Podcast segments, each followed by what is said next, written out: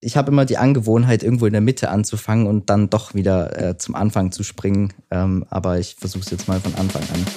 Hallo, ich bin Barlo, Sänger, Musiker und Vocal Coach. Und in diesem Podcast spreche ich mit verschiedenen Menschen über Musik, Kultur und das ganze Leben drumherum. Schön, dass du reinhörst. Einen wunderschönen guten Tag und herzlich willkommen zur neuen Folge vom Podcast. Ich bin Barlo und an dieser Stelle erst einmal ein riesengroßes Sorry an all die Hörer, die regelmäßig einschalten und sich schon gefragt haben in den letzten drei Wochen, was ist denn da los? Kommt da jetzt gar nichts mehr? Doch, es kommt wieder was, auch wieder regelmäßig. Doch in der letzten Zeit hatte ich sehr, sehr viel zu tun, denn die aktuellen Auflagen ließen es tatsächlich zu, dass ich endlich wieder auf die Bühne durfte und das hat natürlich einiges an Zeit gefressen und natürlich auch an Vorbereitungszeit. Zudem arbeite ich gerade an einem Song, der Ende Oktober auf den Markt kommt. Wie das ausschaut und was sich dahinter verbirgt, verrate ich jetzt noch nicht. Das kommt dann demnächst auf Instagram, Facebook und natürlich auch hier in diesem Podcast. Und bevor ich jetzt weiter schwafel, möchte ich euch meinen heutigen Gast vorstellen. Sein Name ist David Meyer. Er ist 19 Jahre alt, studiert am Abbey Road Institute in Frankfurt am Main Audio Engineering und er ist leidenschaftlicher Musiker. Er steht ganz, ganz kurz vor seinem ersten eigenen professionellen Release und wie das ausschaut, was er sich dabei gedacht hat und was er so alles zu sagen hat. Das hören wir jetzt. Hallo David. Hi. Wunderbar. Schön, dass es geklappt hat. Wir sprechen heute im Abstand von Kaltenberg nach Frankfurt am Main an einem wunderschönen Sonntagvormittag miteinander und es hat auch einige Gründe, denn wir kennen uns zum Beispiel noch gar nicht. Ja, wir kennen uns reinweg über Bekannte, die wir beide, ja, wie soll ich sagen, dienstleistungstechnisch mal bedient haben. Du als Toningenieur und ich mit diesem Podcast. Und jetzt bist du auf mich zugekommen, weil bei dir sich einiges tut. Ganz kurz zur Vorstellung. David Meyer, was machst du denn? Stell dich mal vor, sag mal Hallo. Hi, ähm, genau, ich bin der David Meyer. Ich ähm, bin Musikproduzent, Audioingenieur und Musiker. Und ich freue mich sehr, dass ich heute bei dir im Podcast sein darf und dass es geklappt hat. Ja, ich freue mich auch, dass es geklappt hat. Ist ja aber schön in der heutigen Zeit, da kann man sich einfach zum Sonntag hinsetzen, einen Kaffee in der Hand und kann dann einmal quer durch Deutschland telefonieren. Das ist wunder, wunderbar. Du bist nämlich eigentlich gar nicht aus Frankfurt, sondern du kommst aus Augsburg oder wie man hier in der Gegend so sagt, Augsburg, ja? Aber du studierst in Frankfurt und das wird was mit dem Job zu tun haben, gell? Genau, ja. Ich studiere in Frankfurt Musikproduktion am Abbey Road Institut ähm, und bin da auch bald fertig, also Ende Oktober ziehe ich dann auch wieder nach Augsburg zurück. Oh, dann bist du wieder hier in der Gegend. Das heißt, dann können wir miteinander arbeiten. genau, ja. Jetzt hast du gerade Abbey Road, Abbey Road gesagt. Äh, das ist das Institut, wo du studierst, richtig? Ja, genau. Ähm, also ich studiere hier in Frankfurt Musikproduktion am Abbey Road Institut. Das ist so eine ähnliche Schule wie die Deutsche Pop oder die SAE, werden viele kennen. Und geht eben nur ein Jahr im Gegensatz zu den anderen Schulen. Dafür aber Vollzeit und genau. Okay, was hast du jetzt vorher gemacht? Das würde mich mal interessieren. Ähm, bist du direkt also aus dem Abi da rein oder wie funktioniert das? Nee, also das ist ja eine Privatschule, deswegen kann ich da auch ohne Abitur studieren, glücklicherweise. Also ich habe äh, meinen Realschulabschluss gemacht und dann ein Jahr äh, im, im Kaufland gearbeitet, ähm, um ein bisschen Geld zu sammeln, damit ich hierher ziehen kann und die Schule bezahlen und so weiter und mich auch in dem Jahr vorbereitet eben auf die, weil hier gibt es so ein kleines Aufnahmeinterview, wo man bestimmte Sachen machen muss, um anfangen zu dürfen. Das ist mega spannend. Das heißt, du finanzierst den ganzen Spaß auch noch selbst? Nee, nicht ganz. Also ähm, meine Eltern sind da schon ziemlich kräftig mit beteiligt, weil die Schule ist äh, nicht ganz billig. Und äh, eine Wohnung in Frankfurt äh, ist da jetzt auch inzwischen ähnlich wie München Deswegen, ja. Kann man sich nicht vorstellen, wie teuer das alles ist, ja. Ähm, Abbey Road Institute, hat das jetzt was mit den Abbey Road Studios zu tun? Ja, genau. Also die sind quasi direkt von den Abbey Road Studios äh, ins Leben gerufen worden. Die haben das vor einigen Jahren mit dem Carlos Lellis, das ist so der Leiter davon, ähm, quasi gemacht und es gibt's noch gar nicht so lange, also es ist recht neu. Ja, ich habe nämlich zum Beispiel noch gar nichts davon gehört, aber ich finde das gerade sehr interessant. Hat mal wieder was zum Googeln. Deine Geschichte geht ja aber noch viel, viel früher los, weil du bist natürlich nicht einfach jetzt aus der Schule raus und hast gesagt, ja, ich gehe jetzt mal boah, an das Institut und mach da jetzt äh, Audioingenieur. Hab ja nichts anderes zu tun, sondern du beschäftigst dich ja schon lange mit dem Thema Musik. Du hast zum Beispiel mit sechs Jahren angefangen, Schlagzeug zu spielen. Genau, ja, ich habe also äh, das ist eine lustige Geschichte, finde ich. Ich habe Äh, also ich hatte recht früh auch musikalische Früherziehung und äh, dann im Kindergarten habe ich so einen Kumpel gehabt, äh, mit dem ich irgendwie immer so, ich kann mich noch erinnern, wir haben so, so gebeatboxt eigentlich, oder ich weiß nicht, wie man dazu sagt, also so, ich sag mal, meine Lieblingsband früher war ACDC und seine irgendwie auch, oder ich weiß nicht, er ist auch dazu gekommen und dann haben wir immer so die Lieder von denen irgendwie so nachge nachgemacht im Kindergarten. Und irgendwann kam dann, ich weiß nicht mehr, wer es war, einer von uns auf die Idee, hey, jetzt machen wir eine eigene Band. Und dann hat er E-Gitarre angefangen und ich Schlagzeug. Und so äh, kamen wir da eigentlich dazu. Und da hast du richtig mit Schlagzeug angefangen dann auch, also nicht bloß auf den Tisch getrommelt, oder? Nee, also genau, ich habe dann mit sechs bei den Trommelkindern angefangen ähm, und die machen, also das ist ja mehr so ein, so ein, so ein Trommelorchester, sage ich mal. Da lernt man Schlagzeug, aber auch viel Percussion und sowas. Und äh, genau, am Anfang habe ich tatsächlich auf Töpfen getrommelt. Wie alle wahrscheinlich. genau, ja. Weil man weiß ja nur nicht so, wie bleibt jetzt das Kind dabei und so, bevor man da jetzt ein Schlagzeug hinstellt äh, fängt man natürlich erstmal kleiner an. Ja, siehst du, das, ich habe mit sechs Jahren bis Singen angefangen. Da waren sich meine Eltern sicher, da kann man kein Instrument beiseite legen. Ja, das ist halt immer äh, praktisch. Und äh, auch ja. ich kenne das natürlich, wenn du dann äh, in den jungen Jahren anfängst. Und ähm, scheint bei dir aber auch eine sehr prägende Phase gewesen zu sein, denn du bist heute noch dabei bei der Musik und auch beim Schlagzeugspielen, korrekt? Genau, ja. Also ähm, ich bin da eigentlich sehr, sehr dankbar dafür, dass ich äh, diesen Weg gegangen bin oder dass ich da irgendwie so reingekommen bin. Ähm, und auch, also vor allem bei den Trommelkindern, weil der Heiko Tuch, das ist der Leiter von den Trommelkindern, ist auch immer noch ein guter Freund von mir. Ich habe ja bis letztes Jahr bei den Trommelkindern gespielt. Äh, der, da passt der Name auch nicht mehr so ganz, finde ich, weil es sind eigentlich eher Jugendliche, aber ähm, das ist ein anderes Thema. Genau. Ähm, ja, der hat auf jeden Fall die, die Begeisterung an der Musik äh, in mir sehr geweckt und äh, fördert auch alle da sehr stark in die Richtung und ermutigt einen da seinen Weg zu gehen. Das heißt also, du hast auch ähm, wirklich in deiner Jugend so prägende Erwachsene und Leute gehabt, die halt einfach tatsächlich ähm, ja an deiner Seite waren und dich da gefördert haben. Und ich kenne das, wie gesagt, auch von mir. Das ist extrem wichtig. Und über den Namen Trommelkinder würde ich mich überhaupt nicht beschweren. Ist doch geil, oder? Wenn man in dem Alter als, ja, wenn mich einer fragt, ja, wie war deine Kindheit, sage ich immer bisher. Ganz gut.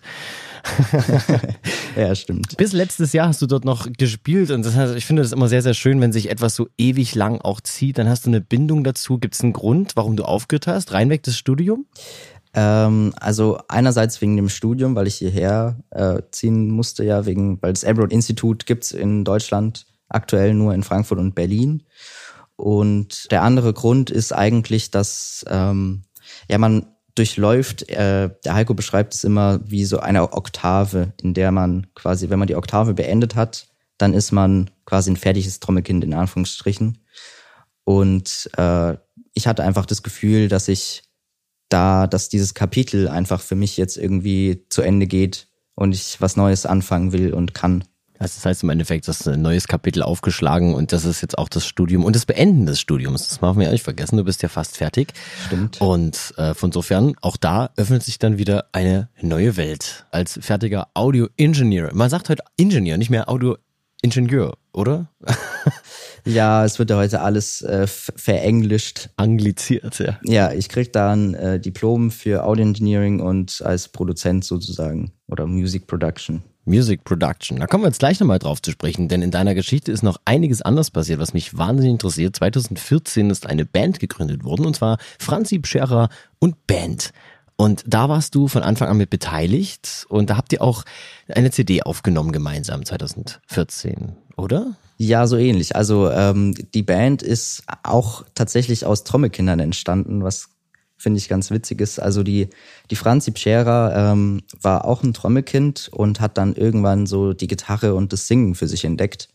Und da hat auch der, der Heiko sie dann äh, sehr stark gefördert und halt gesagt, ja komm, dieses Jahr, jetzt machst du mal eine CD. So.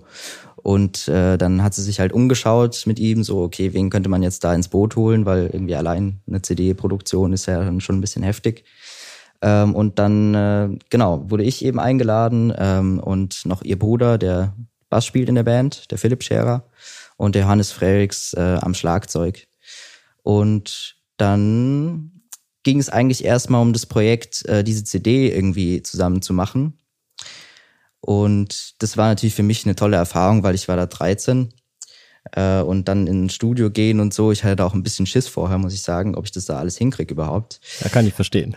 ja, genau, aber lief super. Der Domi ist ja auch ein, ein total netter Typ, ähm, der Domi Scherer und ja, dann hat sich das eigentlich so weiterentwickelt. Also dann haben wir auch Ende 2014 unser erstes Konzert gespielt und dann ging es halt immer so weiter. Wann in dieser Zeit ist bei dir das Interesse losgegangen, dass du gesagt hast, oh, es ist, mich interessiert das jetzt schon mit der, mit der Studiotechnik? Weil es ist ja so, viele Musiker, die ich kenne, haben einen Gräuel davor. Sie sind froh, wenn sie ihr Gitarrenkabel in den Amp stecken können und äh, vielleicht noch äh, den, den Schokostecker in die Steckdose und dann ist da einfach Musik machen angesagt. Ja, aber sich mit Kompressoren und solchen Dingen auseinanderzusetzen, äh, mit, mit gewissen Mikrofonen und sowas, das ist schon gar nicht so ohne. Für viele, wie gesagt, ein Buch mit sieben Siegeln. Wann ging das bei dir los, dass du gesagt hast, oh nee, ist für mich voll geil?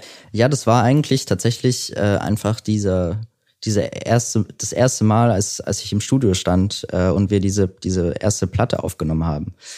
Also ich äh, kam da rein und dachte mir, boah, ist das geil. Ja, diese ganzen Geräte, überall Lichter und so. Vor allem, wenn man mit 13 da, dann ist man, denkt man sich, boah, ist das geil. Und dann, äh, ja, da habe ich irgendwie Interesse dran bekommen und äh, das war auch so einer der prägendsten Momente, muss ich sagen, weil das nochmal so, ein, so eine neue Seite an mir äh, irgendwie sich geöffnet hat.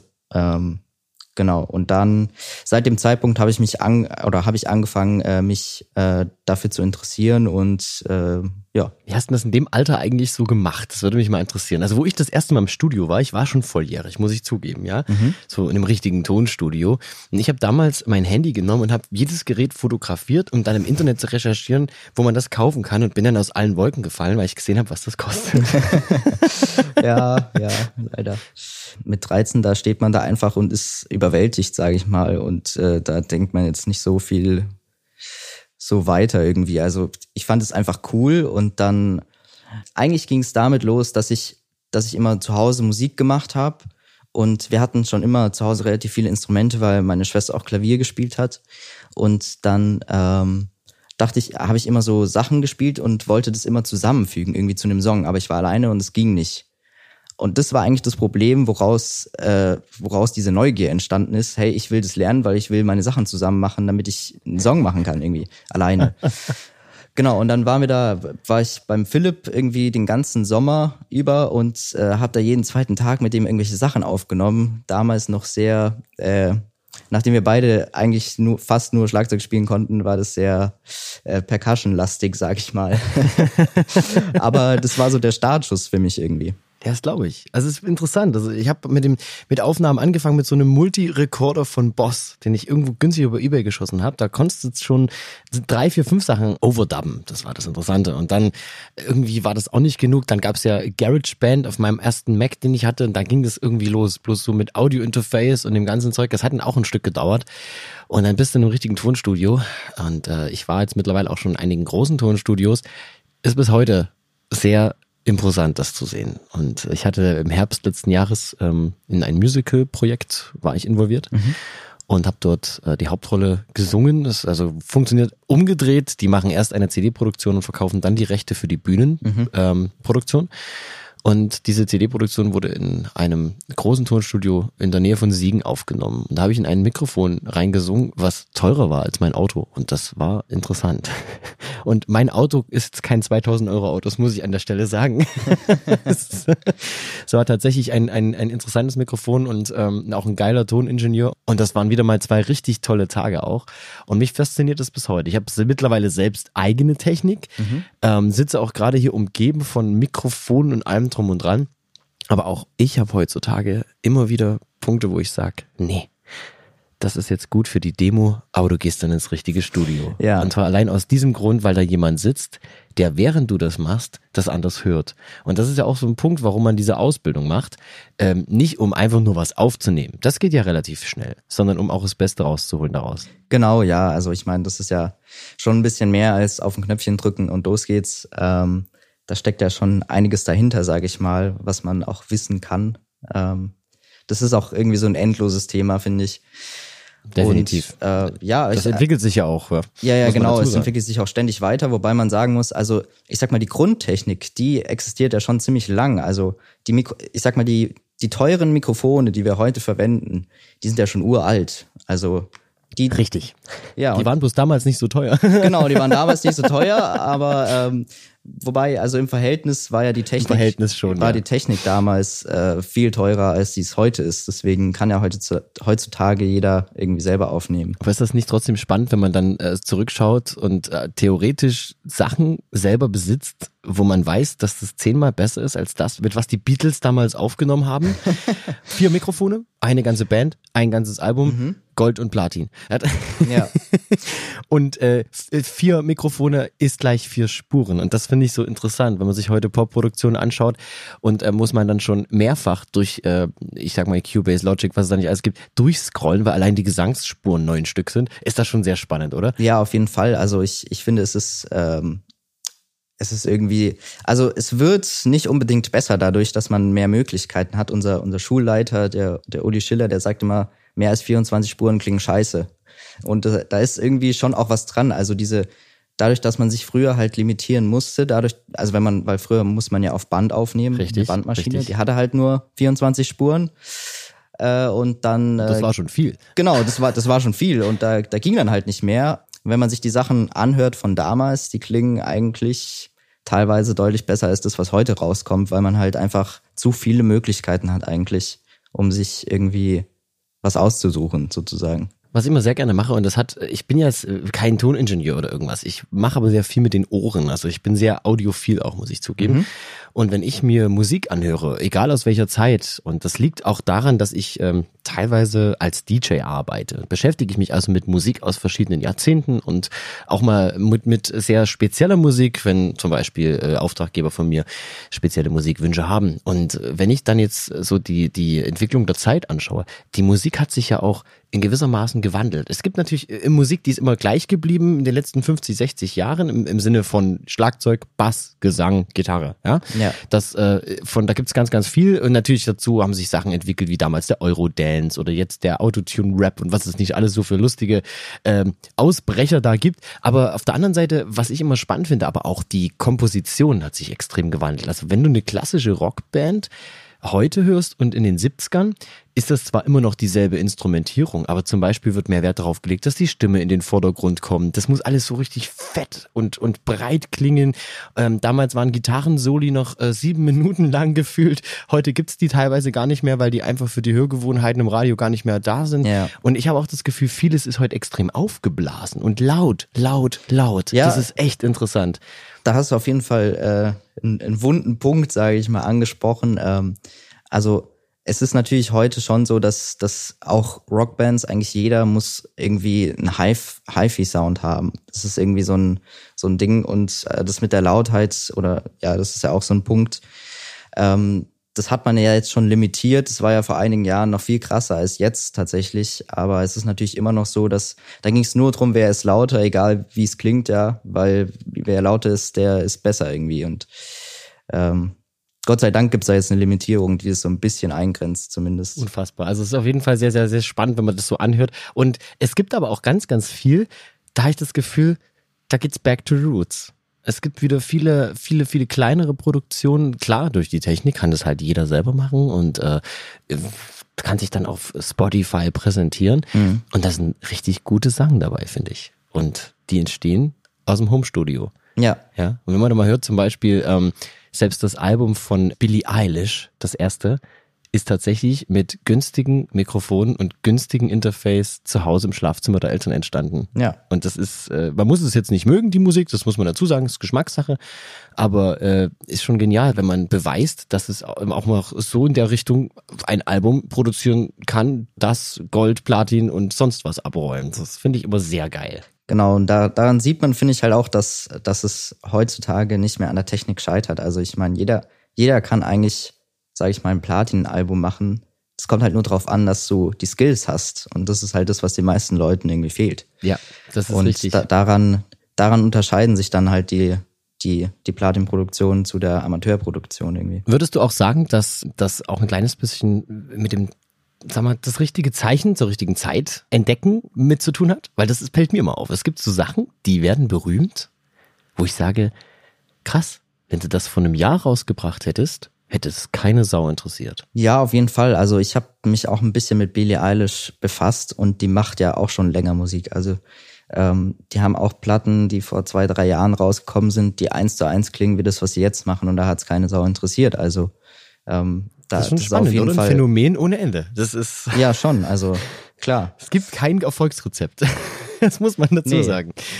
Dranbleiben, gut produzieren und einfach das Quäntchen Glück mithaben. Sehr, sehr spannend. Genau, ja. Jetzt hast du mir im Vorfeld ja noch verraten, dass du ja dich zu den Zeiten, wo du das erste Konzert hattest und diese CD-Produktion bei Domi Scherer, dass du dich nicht nur für Studiotechnik interessiert hast, sondern dann ging auch das Interesse an der Trompete los. Wie passt das jetzt zusammen? Ein Schlagzeuger, der Trompete spielt und gleichzeitig Audioingenieur werden möchte. Das ist interessant. Ja, also da, da ist dann kam irgendwie mein mein zweiter, ich sag mal in Anführungsstrichen Mentor in mein Leben äh, mit dem Domi Scherer.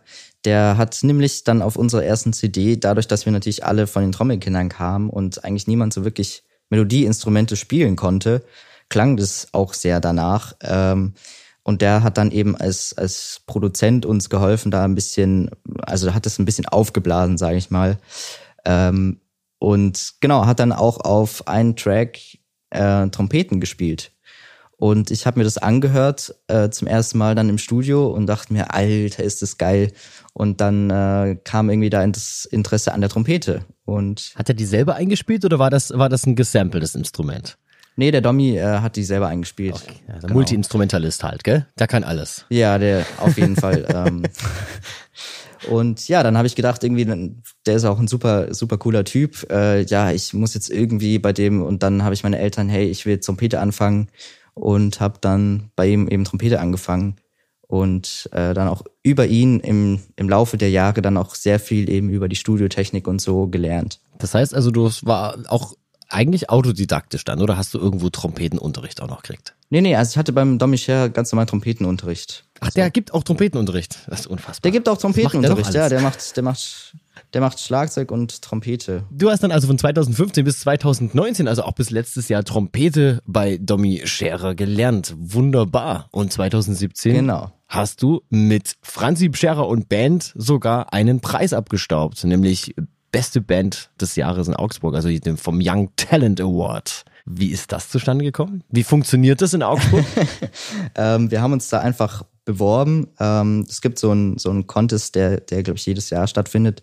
Das ist eben äh, Band des Jahres Augsburg. Da gibt so eine Jury und ähm, früher in der in der Kantine in der alten ähm, wurden da die Konzerte ausgetragen eben mit Publikum und da konnte man abstimmen und so.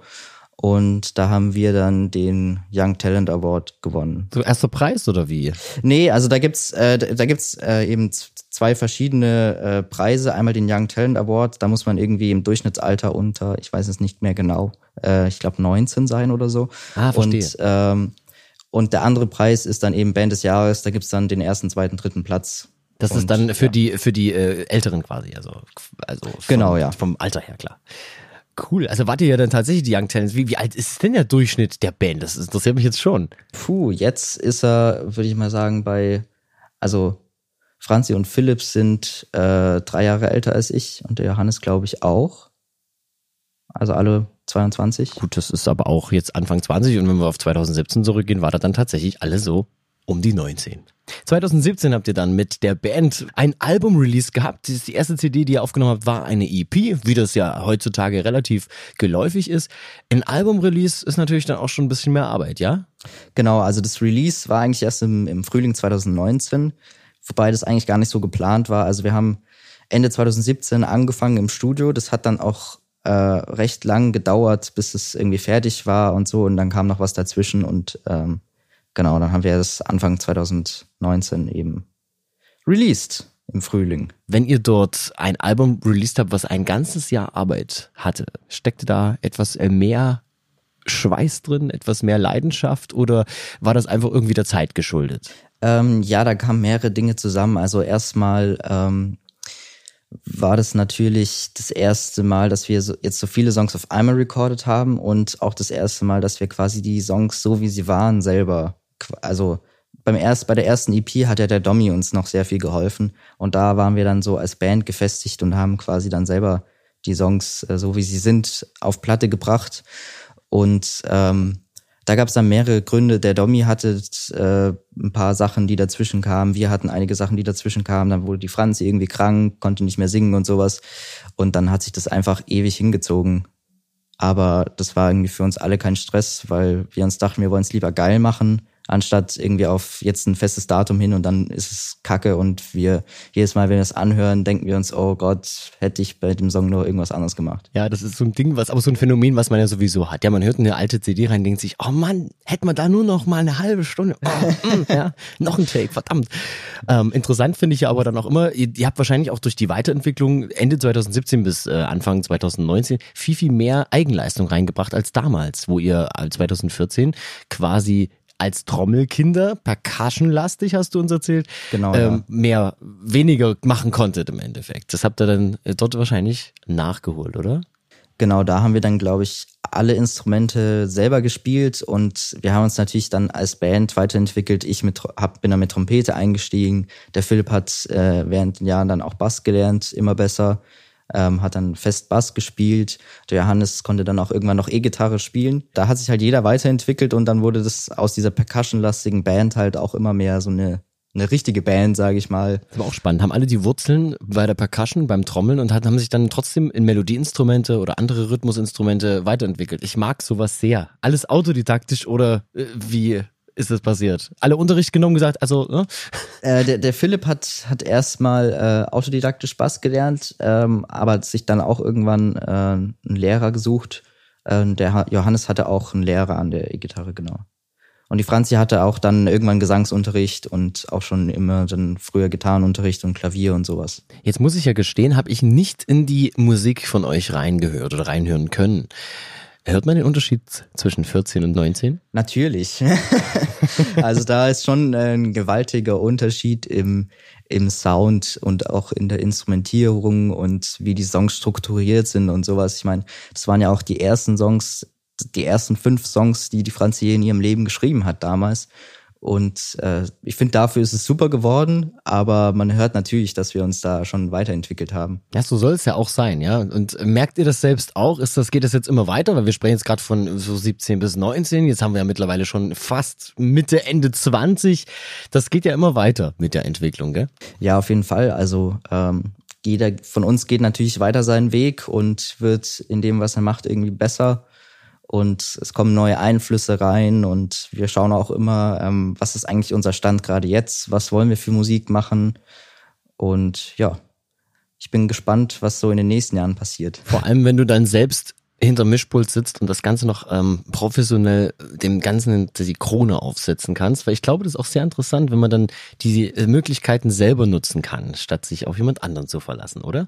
Ja, genau. Also ist halt schon schon was anderes, wenn man irgendwie es, also es gibt ja verschiedene Rollen im Musikbusiness und irgendwie so der, der, der Musiker, der Produzent und der Ingenieur, wenn es jetzt um so eine Produktion geht, sind ja so zentrale Punkte.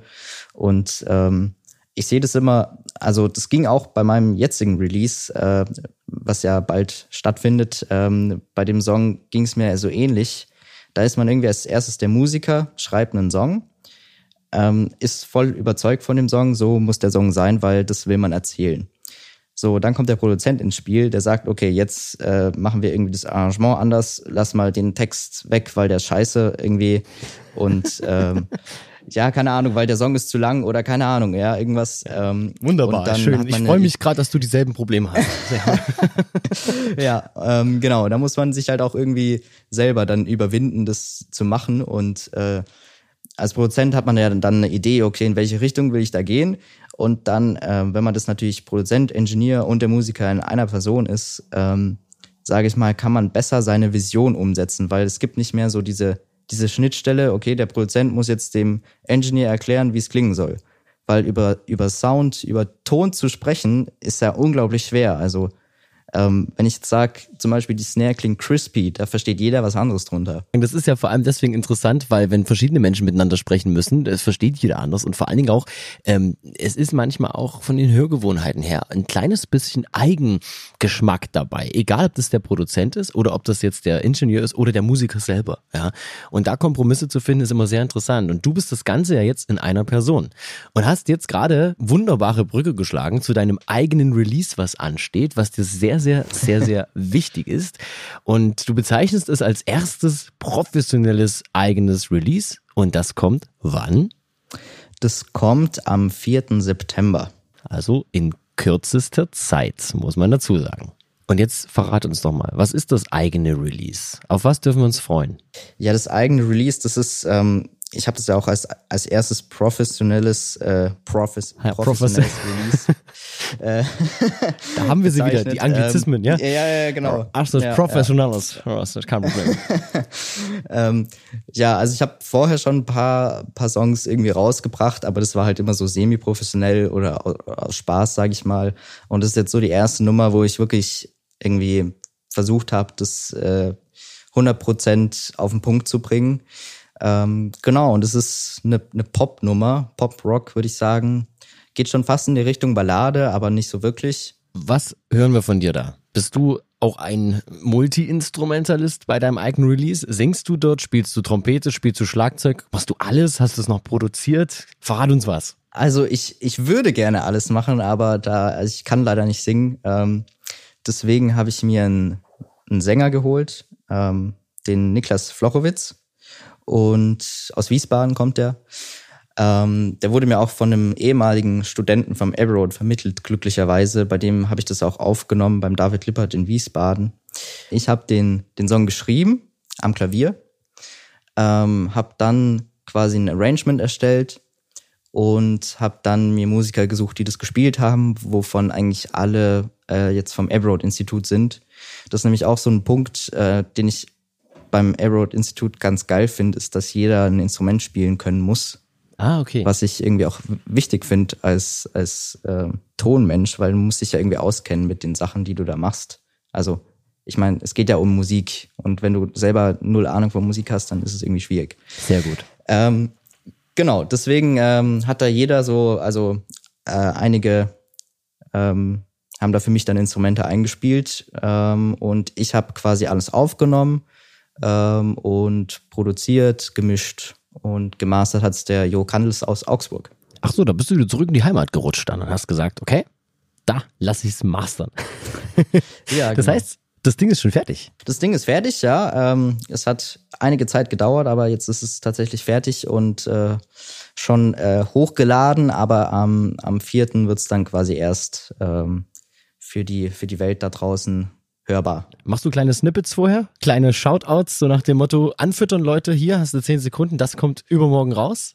Wird sowas kommen? Ja, klar. Also ich habe mir da schon so, einen so einen kleinen Plan gemacht. Also hauptsächlich über Instagram äh, will ich da Werbung machen und ähm, da die Leute schon ein bisschen irgendwie an, angeilen, wenn man das so sagen kann. Angeilen ist ein gutes Wort, das muss ich mir merken. Angeilen. Ja, ähm, weil da steckt natürlich schon einiges an Arbeit drin und das, ähm, das freut einen natürlich dann umso mehr, wenn das viele Leute hören und das auch äh, irgendwie wertschätzen und es einen irgendwie weiterbringt. Du bringst es heraus unter deinem Namen, oder?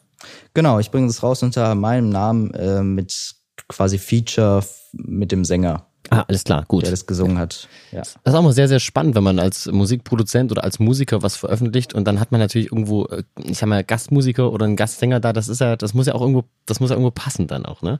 Hast du vor, das so weiter zu vollz äh, vollziehen? Blödsinn, Entschuldigung. Hast du vor, das so weiterzutreiben und zu sagen, hey, ich mache weitere Songs und hole mir immer ein Featuring dazu, also verschiedene Sänger oder so wie das die DJs quasi machen, ja? Also die bringen einen Sound raus, holen sich einen Sänger und dann steht halt dann dort Featuring Chris Martin Ja, von genau. Coldplay und so.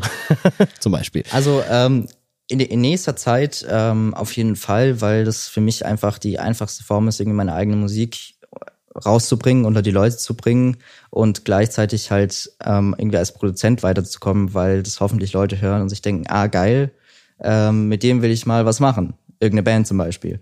Darum geht's ja dann im Endeffekt irgendwann. Und ja, deswegen in nächster Zeit auf jeden Fall. Wird eine eigene Band kommen, wo du sagst, das wird äh, ein fester Bestandteil werden, wo du sagst, da habe ich einen festen Sänger und ich halt als Bandleader die führende Hand?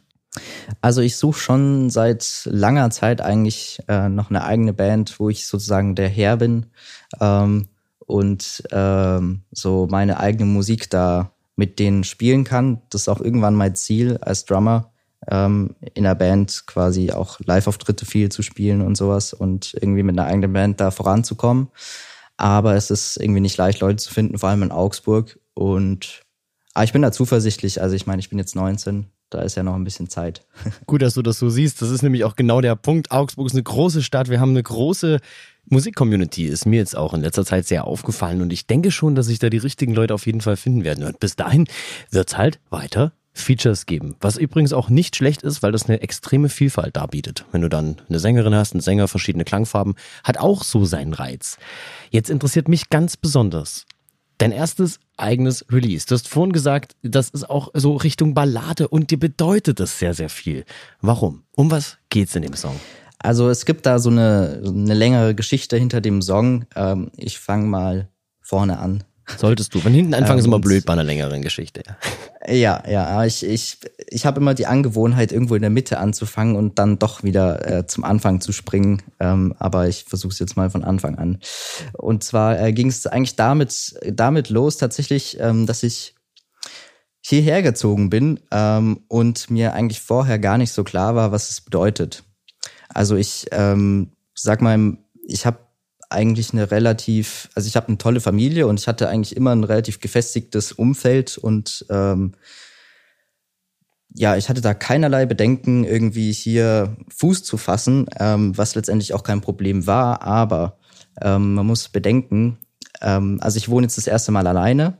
Es ist eine andere Stadt, ein anderes Umfeld und ich kannte hier keine Sau am Anfang. Und in der Schule, in der ich bin, äh, gab es aus mir, also in meinem Kurs sind sieben Leute mit mir. Das heißt, das sind jetzt nicht so viele. Und bis man da mal so Anschluss hat und dann wurde es auch noch Winter und sowas, da kann man eh nichts mehr machen. Und ja, da hatte ich eigentlich so ein bisschen, ich sag mal, eine depressive Phase, wenn man so will. Ähm, eigentlich so die erste richtige Depri-Phase, die ich in meinem Leben hatte. Ähm, und das war eigentlich so, so der, das ist so die Vorgeschichte, sag ich mal. Und dann kamen noch persönliche Probleme dazu. Ähm, irgendwie die, wo es mir dann echt äh, irgendwie nicht geil ging. Das hat sich dann alles an, an Weihnachten so ein bisschen aufgelöst. Dann war ich ja wieder zu Hause bei meiner Family und so, alles gut.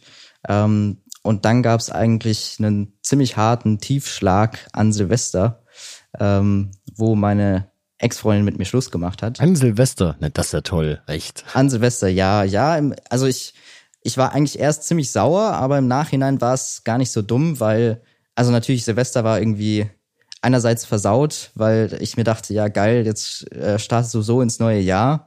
Aber andererseits war, habe ich, dachte ich mir an dem Abend auch so, ja gut, das kannst jetzt auch genau andersrum sehen, das ist irgendwie ein neuer Anfang. Auch da quasi ein neues Kapitel irgendwie in deinem Leben. Und ähm, genau, aber das war eine dann eine ziemlich harte Zeit so in den in den ersten in den ersten Wochen dann nach nach Silvester und da ist dann auch dieser Song entstanden, den ich ähm, dann zu Hause am Klavier geschrieben habe. Und ähm, da beschreibe ich quasi meine ganze Gefühlswelt und sowas und wie es mir damit ging, was ich eigentlich äh, quasi in dem Moment eigentlich eher an den Kopf werfen wollte, aber äh, das habe ich halt dann quasi als Musiker im Song ausgedrückt. Ist immer schön. Da kann man es von hinten machen.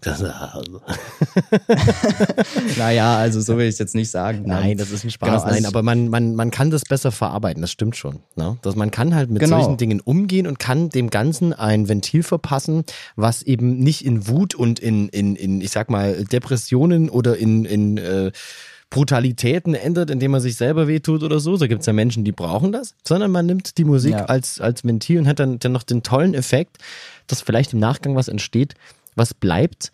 Ähm, hat immer für, für einen selbst so einen kleinen Beigeschmack, weil man weiß, wie der Song entstanden ist, aber viele andere nutzen solche Lieder dann natürlich für ihre Zwecke. Das heißt, zum Anhören und zum Schönfinden. Und das ist eben so eine feine Geschichte, finde ich. Genau, das ist auch irgendwie was, was mich, ähm, also zur, zur Entstehung des Songs, ich habe dann in der Zeit sehr, sehr viel Musik gehört, also wirklich exzessiv, weil ich nichts anderes zu tun hatte, mehr oder weniger. Also im Winter, ich mache eigentlich sehr viel Sport, aber im Winter bei irgendwie minus 10 Grad und Schneematsch draußen joggen zu gehen, ist jetzt auch nicht so geil. Wohl wahr. Und ja. ähm, ich war, ja, ich war das von zu Hause irgendwie gewöhnt. Ich gehe einfach in meinen Keller und hau auf mein Schlagzeug ein oder keine Ahnung. Das konnte ich hier nicht, weil ähm, ich hier keinen Proberaum habe, äh, weil ich hier eigentlich alles in der Schule machen kann, aber die haben halt am Wochenende nicht offen. So.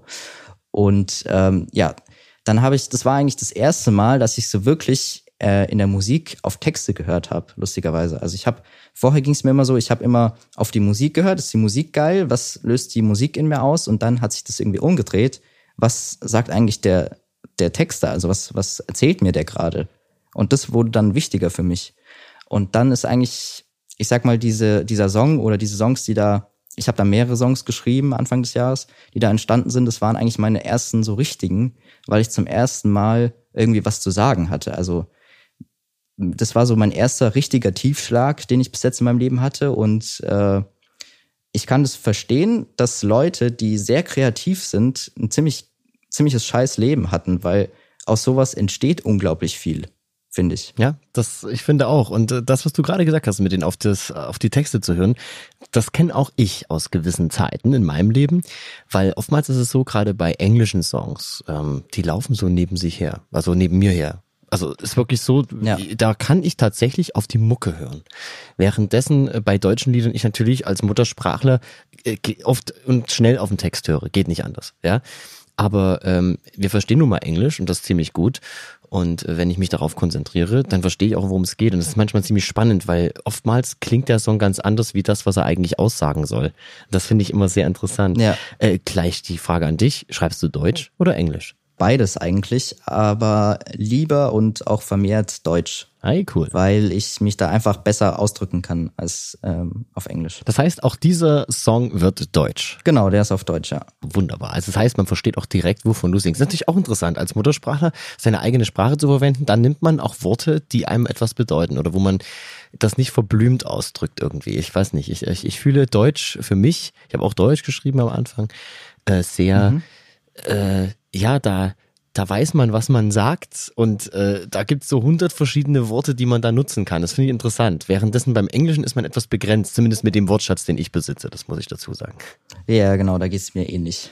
ich bin sehr gespannt, was am 4.9.2020 dann zu hören ist und in den Snippets vorher, ich werde dich auf jeden Fall da verfolgen. Auf Instagram und Facebook können auch unsere Hörer dich verfolgen und das alles mitnehmen. Die Beschreibung findet ihr natürlich immer in, unter dem Podcast, wo ihr das alles findet, wo ihr den David Meyer lesen und nachhören könnt und alles drum und dran. Natürlich werden wir auch auf Franz Scherer und Band hinweisen, so dass ihr mal einen Einblick habt, was er denn vorher so gemacht hat. Und jetzt will ich unbedingt noch was von dir wissen, weil du hast natürlich durch dein Studium und mit der, mit der Verbandelung mit verschiedenen Musikern und allem drum und dran natürlich auch Einblick in die aktuelle Situation. Und die aktuelle Situation, wir sprechen natürlich über Corona, ist, gelinde gesagt, nicht einfach. Wie nimmst du das wahr? Ich meine, du hängst jetzt im Studium und hast im Endeffekt, stehst du am Anfang dieser Geschichte, hast aber viel mit, mit professionellen Musikern auch zu tun. Wie sind deine Erfahrungen in der Zeit? Ja, also ähm, es ist irgendwie auf jeden Fall keine leichte Zeit. Ähm, alle unsere Lehrer, eigentlich fast alle, bis auf ganz wenige, ähm, betreiben selber ein Studio, ein eigenes. Und das ist natürlich dann schon krass zu sehen, äh, was da irgendwie abgeht, weil das betrifft die natürlich genauso wie jetzt die, die Live-Branche.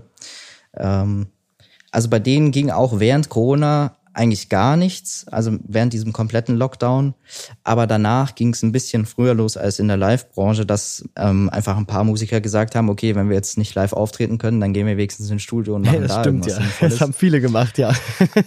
ja, aber das, das war natürlich trotzdem weniger, also deutlich weniger als sonst. Und da ging es auch äh, vielen oder geht's immer noch eigentlich äh, nicht wirklich gut damit. Also das ist schon eine harte Zeit wird auch noch ein Stückchen andauern, ne? Und ich meine, klar, es betrifft natürlich nicht bloß Livebranche, Musiker, Veranstaltungstechniker und so weiter und so fort, sondern viele, viele Solo-Selbstständige. Wir haben im Rahmen des Podcasts schon mit einigen darüber auch gesprochen.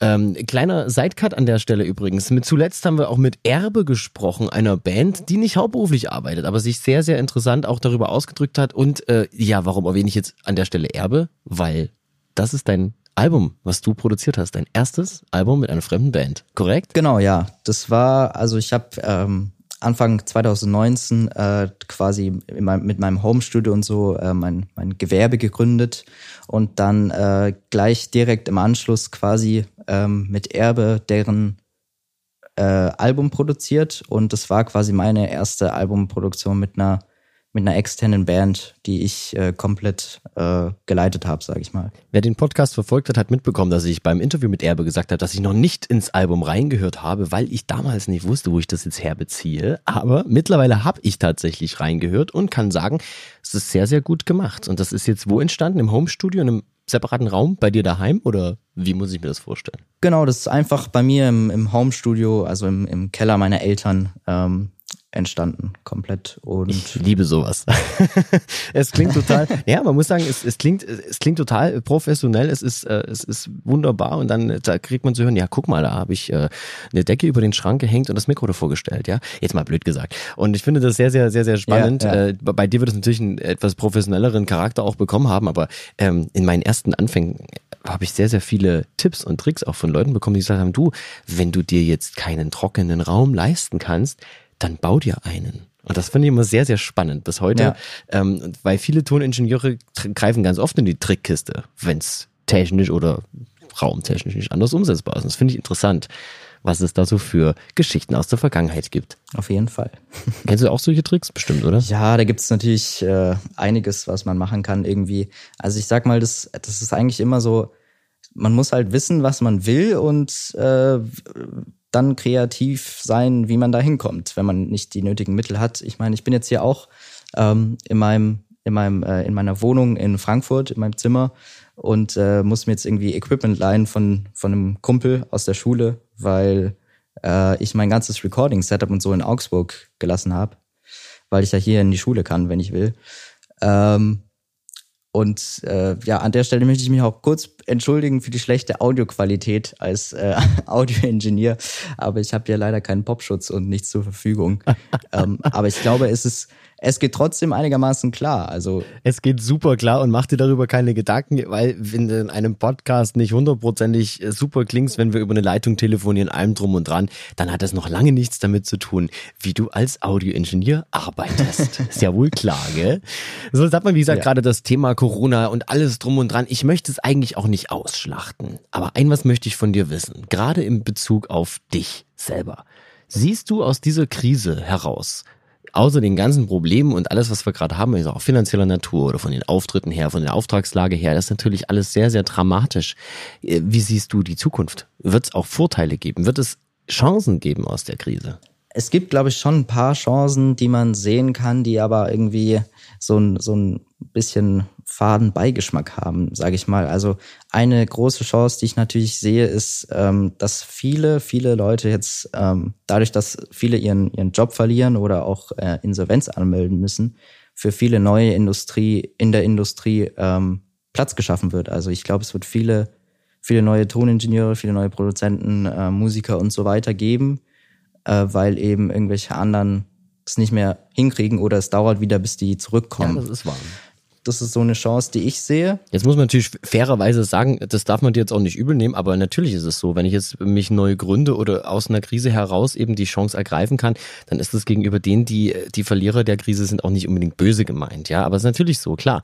Auch die kleinen Clubs, die jetzt gerade irgendwie sich durchhangeln oder öffnen dürfen, weil sie eben eine kleinere Fläche haben, gegenüber den großen Clubs, werden Gewinner sein und werden es halt wirklich irgendwie schaffen, gegenüber den Großen vielleicht. Ja, und das ist leider der Krise geschuldet. Ja, auf jeden Fall. Und ich glaube, was so noch so ein Punkt ist, der, der eine Chance sein könnte, aber ich glaube irgendwie nicht so wirklich dran, ist, dass die Menschen äh, sich irgendwie anfangen, bewusster zu leben oder sich dessen mehr bewusst zu sein, äh, wie, wie gut wir es eigentlich haben und äh, aber das ist immer so ein, so ein Ding, was jetzt so ein paar Wochen äh, irgendwie anhält und dann äh, vergessen wieder alle. Das ist genauso wie mit zum Beispiel den Pflegekräften, ja. Die sind jetzt irgendwie hoch gefeiert, aber in zwei Jahren interessiert sich keiner mehr dafür. So, und das ist, also das wäre so eine Hoffnung von mir.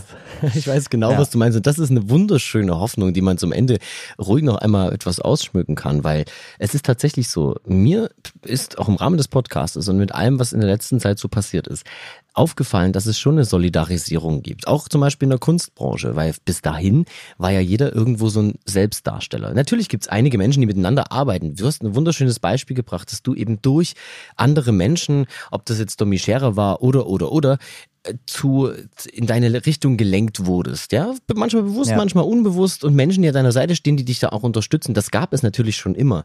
Aber die Solidarisierung auch unter Profis, also dass Menschen, die halt immer nebeneinander gearbeitet haben oder sich auch als Konkurrenten gesehen oder sehen, äh, also gesehen haben oder sehen, ja. die sind halt jetzt Menschen, die jetzt Seite an Seite stehen und sagen, hey, wir müssen diese Krise irgendwie gemeinsam durchstehen. Und dann werden halt Konzerte gemacht für schmalere Gage, weil es anders halt nicht möglich ist, aber dafür Hand in Hand organisiert. Jeder mit dem, was er halt am besten kann. Und ich denke, das ist tatsächlich eine Chance, eine Chance auch zu sehen, dass der Mensch ja doch nicht immer nur in Egomanie leben sollte, ja, oder dass er eben sich selbst der Nächste sein sollte. Und das ist jetzt in der Kunstszene so die eine Geschichte. Es ist natürlich, geht ja schon beim Nachbarn los oder wie du schon sagst, Menschen untereinander vielleicht dann doch mal zu schauen, okay, die Pflegekräfte sind ja nicht nur dann wichtig, wenn wir sie tatsächlich brauchen. Ich finde es zum Beispiel auch ganz, ganz wichtig, dass man ähm, auch die Menschen sieht, die im Hintergrund alles machen. Das heißt also auch bei Konzerten zum Beispiel, dass die Bühnenarbeit, das sieht keiner, weil die arbeiten immer ja, genau dann, wenn Fall. auch kein Publikum da ist. Oder jemand, der am Mischpult steht, das ist äh, das, was von rauskommt. Das machen zwar die Musiker, aber dass es gut klingt, das macht der Toningenieur. Und ich, ich sage immer, es muss dein bester Freund sein, weil wenn du dich mit dem äh, verstreitest, das ist dann der, der ganz einfach mal so schnell den Kanal anders einstellt und dann klingst du als Sänger eben nicht mehr so schön. Und ja. nein, das ist immer ganz wichtig, dass man diese Menschen nicht vergisst. Und deswegen darf man das ruhig auch erwähnen. Und ich finde es sehr, sehr schön, wenn man daran denkt. Und in diesem Sinne muss ich ganz ehrlich sagen, es sind die besten Abschlussworte, die man eigentlich finden kann für so eine Geschichte. An dieser Stelle sage ich eins. Ich freue mich auf den 4.9.2020, wenn dein erstes eigenes Release rauskommt. Ich weiß nicht, darfst du den Titel schon verraten? Ja, also der Song heißt äh, Schönste Zeit, angelehnt an äh, die Geschichte. Hey, wunderbar. Das heißt also im Endeffekt, ich freue mich am 4.9.2020 auf deinen Release, deine Single Schönste Zeit. Ich hatte gerade eine wunderschöne Stunde mit dir, ein wunderschönes Gespräch und bin sehr, sehr gespannt. Freue mich auch drauf, wenn du wieder in Augsburg bist, dann lernen wir uns auch mal persönlich kennen. Und jetzt, David, darfst du noch was an unsere Hörer richten. Und dann freue ich mich auf alles, was da noch kommt. Danke. Ähm, ja, also ich will mich erstmal bedanken bei allen, die mir geholfen haben, ähm, den Song irgendwie fertig zu machen und ähm, an euch gerichtet. Ähm, hört euch den Song an und äh, wenn er euch taugt, dann gerne liken, teilen, was das Zeug hält, damit die Welt ihn hört. und ähm, ja, bleibt gesund. Wunderbar. David, vielen, vielen herzlichen Dank. Wir hören uns wieder und viel, viel Erfolg beim Release am 4.9. Danke. Mach's schön gut. Ciao. Ciao. Und das war sie, Folge Nummer 13 vom Podcast und ein weiteres Interview der Reihe Ohne Kunst wird's still. Heute mit David Meyer. Wer mehr über David erfahren möchte oder wer auch pünktlich zum Release-Start am 4.9. dabei sein mag, der klickt sich einfach in die Podcast-Beschreibung rein oder auf den Blog. Dort habe ich wie immer alle relevanten Links für euch zusammengefasst. Tja, und wem dieser Podcast gefällt, der liked das Ding oder der teilt es einfach mit seinen Lieblingsmenschen. Das würde mich freuen. Das war's für heute. Schaltet auch das nächste Mal wieder ein. Ich bin Barlo. Ciao.